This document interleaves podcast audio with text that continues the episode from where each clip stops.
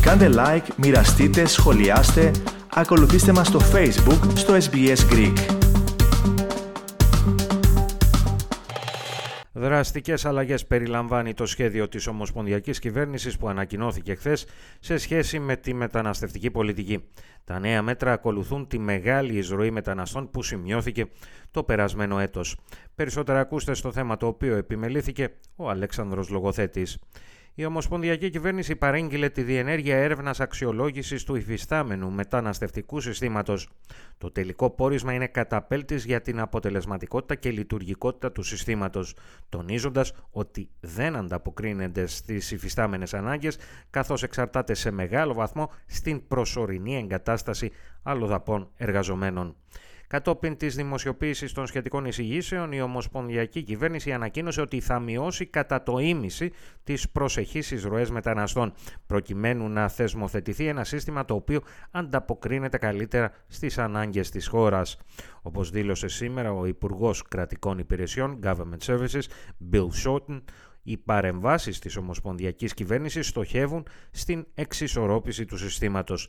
Δηλαδή, αφενός η χώρα να υποδεχτεί τους κατάλληλους αριθμούς μεταναστών στις επαγγελματικές ειδικότητες που χρειάζεται και αφετέρου να δώσει στο ημεδαπό εργατικό δυναμικό τον πρώτο λόγο της κάλυψης θέσεων εργασίας.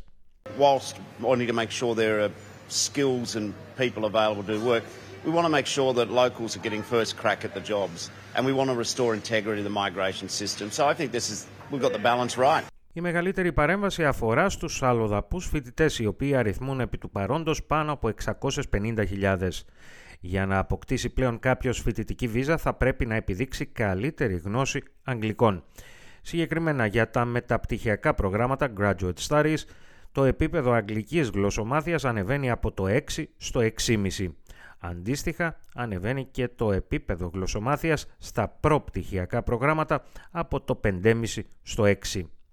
Σύμφωνα με το αιτιολογικό της παρέμβασης, όσο χειρότερη είναι η γνώση των Αγγλικών, τόσο μεγαλύτερος είναι ο κίνδυνος να πέσουν στη συνέχεια θύματα εργασιακής εκμετάλλευσης.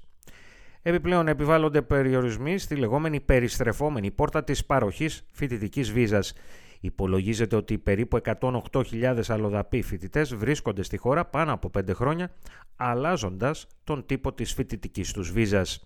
Με το υφιστάμενο καθεστώς, ένας αλλοδαπός πανεπιστημιακός απόφυτος μπορεί να παραμείνει στην Αυστραλία μέχρι και 8 χρόνια, ετούμενος διαφορετικές μορφές βίζας. Η κυβέρνηση επίσης δεν έχει αποκλείσει το ενδεχόμενο να επιβάλλει και πλαφόν στους ετήσιους αριθμούς εισρωής αλλοδαπών φοιτητών. Μία από τις μεγάλες κυβερνητικές παρεμβάσεις αφορά στη διεκπαιρέωση και έγκριση βίζας για υψηλά αμοιβόμενους αλλοδαπούς εργαζομένους. Για την ακρίβεια, αλλοδαποί οι οποίοι προσλαμβάνονται από Αυστραλιανές εταιρείες με μισθό τουλάχιστον 135.000 δολάρια το χρόνο θα μπορούν πλέον να αποκτούν τα απαραίτητα χαρτιά τους κατά μέσο όρο εντός 7 ημέρου. Επιπρόσθετα, θα επιταχυνθούν και οι διαδικασίες παροχής βίζας σε επαγγελματικές ειδικότητες που είναι σε απόλυτη ζήτηση στην Αυστραλία.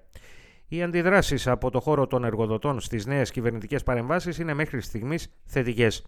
Ο Διευθύνων Σύμβουλος της Αυστραλιανής Ένωσης Εργοδοτών Βιομηχανιών, Βιοτεχνιών και Επιχειρήσεων, Ines Willox, σημείωσε ότι το νέο κυβερνητικό σχέδιο κινείται στη σωστή κατεύθυνση, αν και πρόσθεσε ότι κάποιοι κλάδοι ίσως να μην είναι ικανοποιημένοι, όπως ο χώρος της ανώτατης εκπαίδευσης, όπου οι αλλαγές θα έχουν ευρύτερο οικονομικό αντίκτυπο.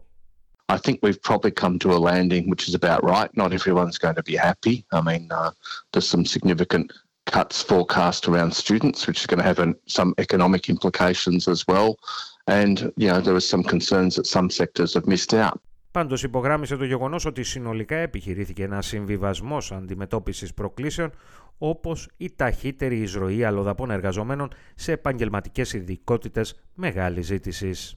Overall, we've tried to get a balance here that speeds up the system for particular skills that are in high need um, and get the appropriate checks and balances through the system. So we think it'll be faster, more efficient for employers, work better uh, overall, and uh, sort of redress a bit of an, an imbalance that have developed into the migration system overall. Επισημαίνεται ότι και το κορυφαίο συμβουλευτικό όργανο της Αυστραλίας για θέματα που αφορούν μεγάλα έργα υποδομών, Infrastructure Australia επεσήμανε σήμερα με τη δημοσιοποίηση των αποτελεσμάτων ειδικής μελέτης που διενήργησε το γεγονός ότι πολλά έργα αντιμετωπίζουν τεράστιες ελλείψεις εργατικού δυναμικού. Θέλετε να ακούσετε περισσότερες ιστορίες σαν και αυτήν; Ακούστε στο Apple Podcast, στο Google Podcast, στο Spotify ή οπουδήποτε ακούτε podcast.